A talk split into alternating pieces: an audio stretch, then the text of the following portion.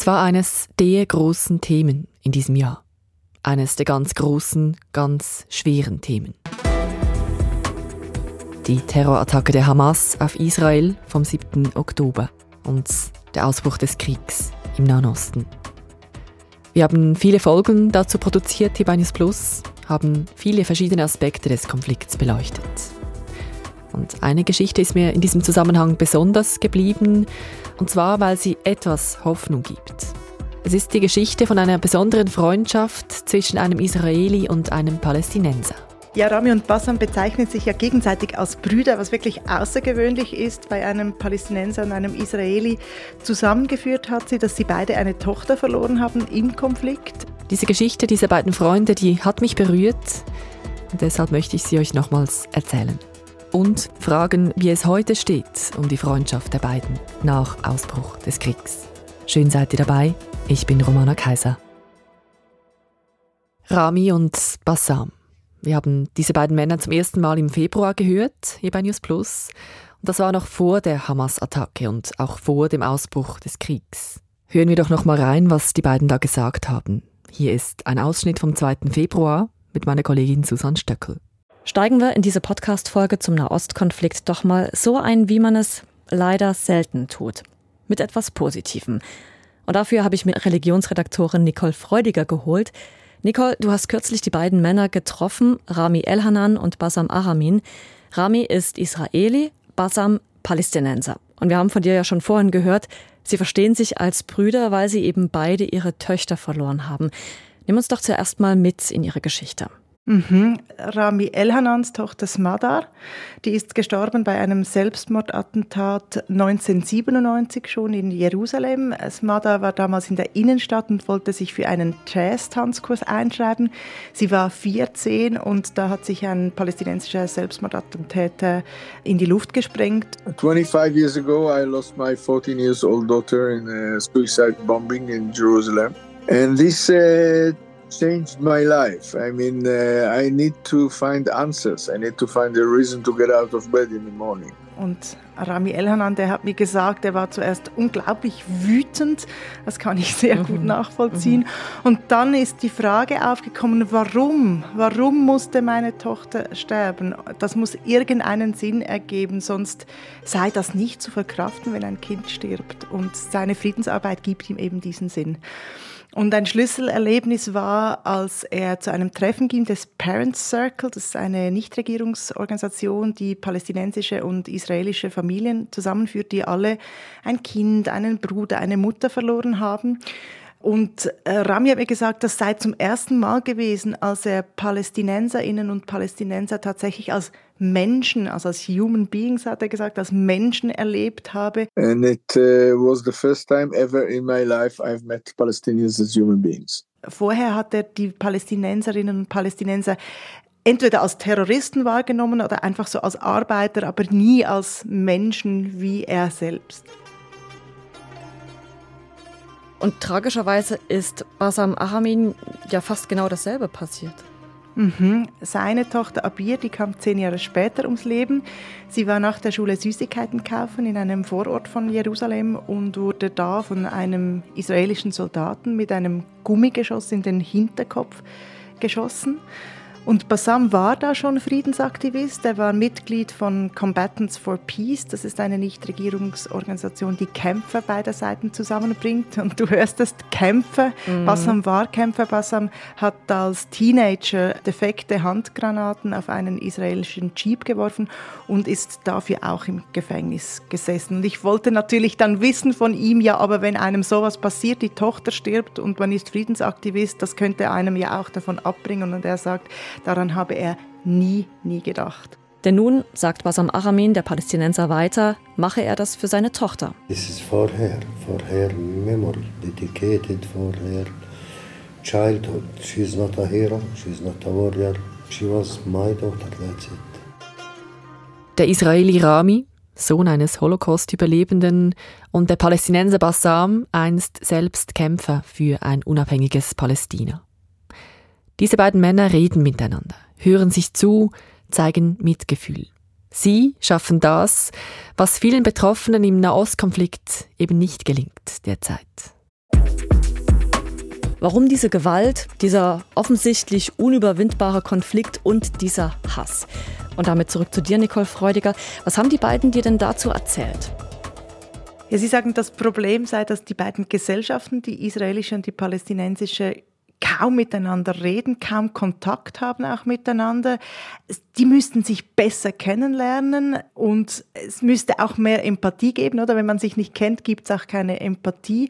Das ist das eine Problem, dass man sich nicht kennt und das andere sei die Opfermentalität beider Gesellschaften. Eben davon redet ja auch Rami Elhanan von dieser Opfermentalität, von dieser Opferrolle auch der Israelis. Wie sieht das Basam Ahamin?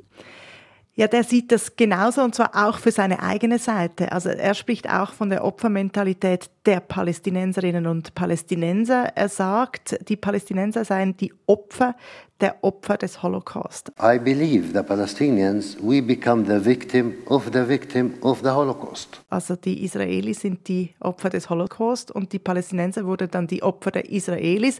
Das ist natürlich das Narrativ der Palästinenser, das zurückgeht auf die Staatsgründung Israels, bei der äh, viele Palästinenserinnen und Palästinenser vertrieben wurden. Sie nennen das die Nakba, die Katastrophe und eben dieses Narrativ wird weitergetragen.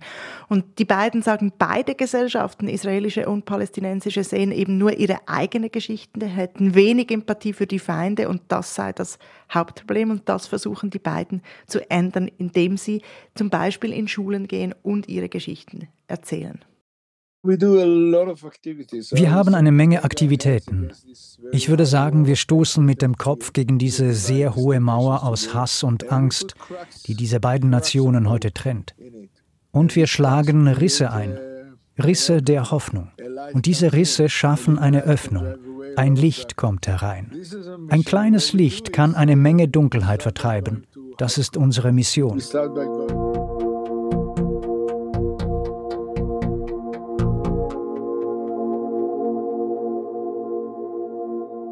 Es sei zwar schon so, wenn Rami Elhanan und sein Freund, der Palästinenser Basam Aramin, ihre Geschichte mit ihren Töchtern erzählten, dann würden sie zunächst mal auf Verständnis und Respekt treffen. Sowohl in der palästinensischen als auch in der israelischen Gesellschaft gibt es einen großen Respekt vor Menschen wie uns. Einen großen Respekt vor Menschen, die ihre Kinder im Konflikt verloren haben. Und dieser Respekt schafft erstmal die Bereitschaft, uns zuzuhören. Sobald man aber den Mund aufmacht, sieht die Sache schon anders aus. Wenn man den Mund aufmacht, muss man zu zwei Nationen sprechen, zu zwei Gesellschaften, die extrem wütend, extrem gehirngewaschen und extrem radikal sind. Und wir versuchen ihnen zu sagen, dass ein gemeinsamer Ort für Israelis und Palästinenser, die sich nicht gegenseitig bekämpfen, möglich ist.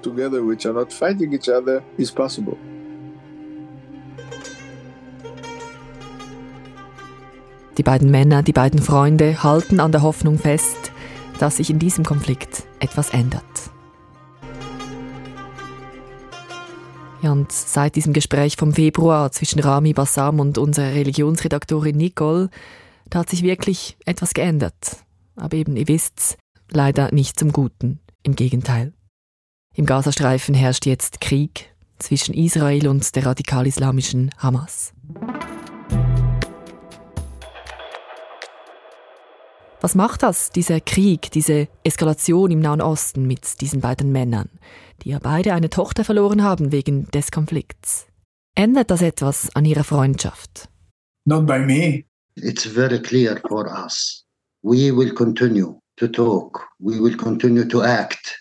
Nein, sagen Rami und Bassam. Die beiden Freunde werden weiterreden. Sie wollen weiterhin Schulklassen besuchen in Israel und in Palästinensergebieten und sich dafür einsetzen, dass die Menschen im Nahostkonflikt miteinander reden. Das haben die beiden gesagt, nur wenige Tage nach der Hamas-Attacke auf Israel. Da war also alles noch ziemlich frisch.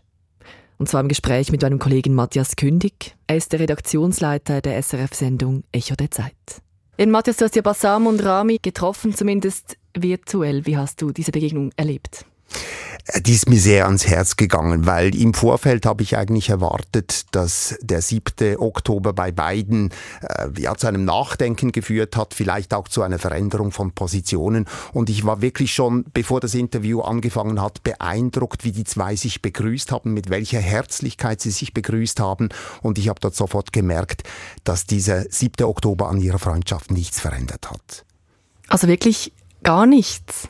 Nein, gar nichts, und zwar nicht nur an ihrer persönlichen Freundschaft, sondern auch an ihrem Weltbild, an ihrer Überzeugung, dass man eben Brücken bauen muss. Auch daran hat sich ganz offensichtlich bei den beiden nichts geändert. We need to build more bridge to survive for our other kids in both sides. Wir müssen mehr Brücken bauen, sagt der Palästinenser Bassam hier. Nur so können wir überleben. Wir müssen das tun für all die anderen Kinder auf beiden Seiten. Ja, und einer dieser Brücken ist eben die Freundschaft zwischen Rami und Bassam. Diese besondere Verbindung, die mich beeindruckt.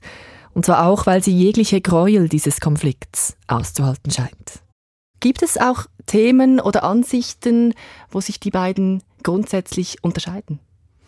Nein, also habe ich zumindest im Interview habe ich das nicht festgestellt. Das ist wirklich das, was mich beeindruckt hat, diese Festigkeit in ihren Ansichten. Und ich denke, das hat wirklich etwas mit der Geschichte der beiden zu tun, also mit dem ganzen Prozess, den sie durchlaufen haben, nachdem sie ihre Töchter äh, verloren haben. Sie haben mir das auch geschildert, dass am Anfang natürlich der Schock da war, äh, die Wut äh, das Ganze nach außen zu kehren und dann irgendwann die Erkenntnis, dass jede dieser Handlungen, also Hass oder irgendwie Aufruf zu Gegengewalt, dass das überhaupt nichts führt, das bringt ihre Töchter nicht zurück. Und vor allem haben sie auch realisiert, dass ihre Arbeit, eben dieses Brückenbauen, diese Schulbesuche, die sie gemeinsam machen, dass ihnen das auch hilft, überhaupt äh, zu akzeptieren, was da passiert ist und quasi diesem großen Verlust, den sie erlitten haben, so etwas wie einen Sinn gibt. Hm. Zum Schluss noch, Matthias, du hast gesagt, dass dieses Gespräch, dieses Treffen, das sei dir ans Herz gegangen, habe dich beeindruckt. Gibt es etwas, das da raussticht, das dich besonders berührt hat oder beeindruckt? Es ist, war vor allem, also nebst dem, dass eben dieser 7. Oktober sie nicht von ihrem Pfad äh, abgebracht hat, war es vor allem eine Stelle im Interview, als ich sie gefragt habe, weshalb eigentlich alle anderen Eltern, die ein Kind verloren haben, zum Teil völlig sinnlos ver verloren haben in diesem Konflikt, warum äh, diese Eltern eben nicht gleich wie sie äh, reagiert haben da hat mir, Bassam hat mir dann ziemlich eindrücklich geschildert, dass die Reaktionen lassen sich in drei Kategorien einteilen. Eine Reaktion ist, dass man innerlich abstirbt äh, und quasi abschließt mit dem Leben, körperlich noch da ist, aber, aber seelisch abstirbt. Die zweite Stufe dann, dass das in Wut umschlägt, dass man zur Rache aufruft, dass man das Gefühl hat, wenn andere das gleiche Schicksal erleiden wie sie selber, dass, das, dass einem das etwas bringt. Und dann die dritte Stufe, eben die Erkenntnis, und das ist eine bittere Erkenntnis, dass das alles nichts bringt und dass die einzige Lösung ist, zu akzeptieren, dass die eigene Tochter weg ist, äh, aber dass es jetzt nötig ist, auf die andere Seite zuzugehen, dass nur so eine Lösung in diesem Konflikt entstehen kann. Jan Rami und Bassam haben eben genau das geschafft. Sie haben erkannt, Rache bringt ihre Töchter nicht zurück.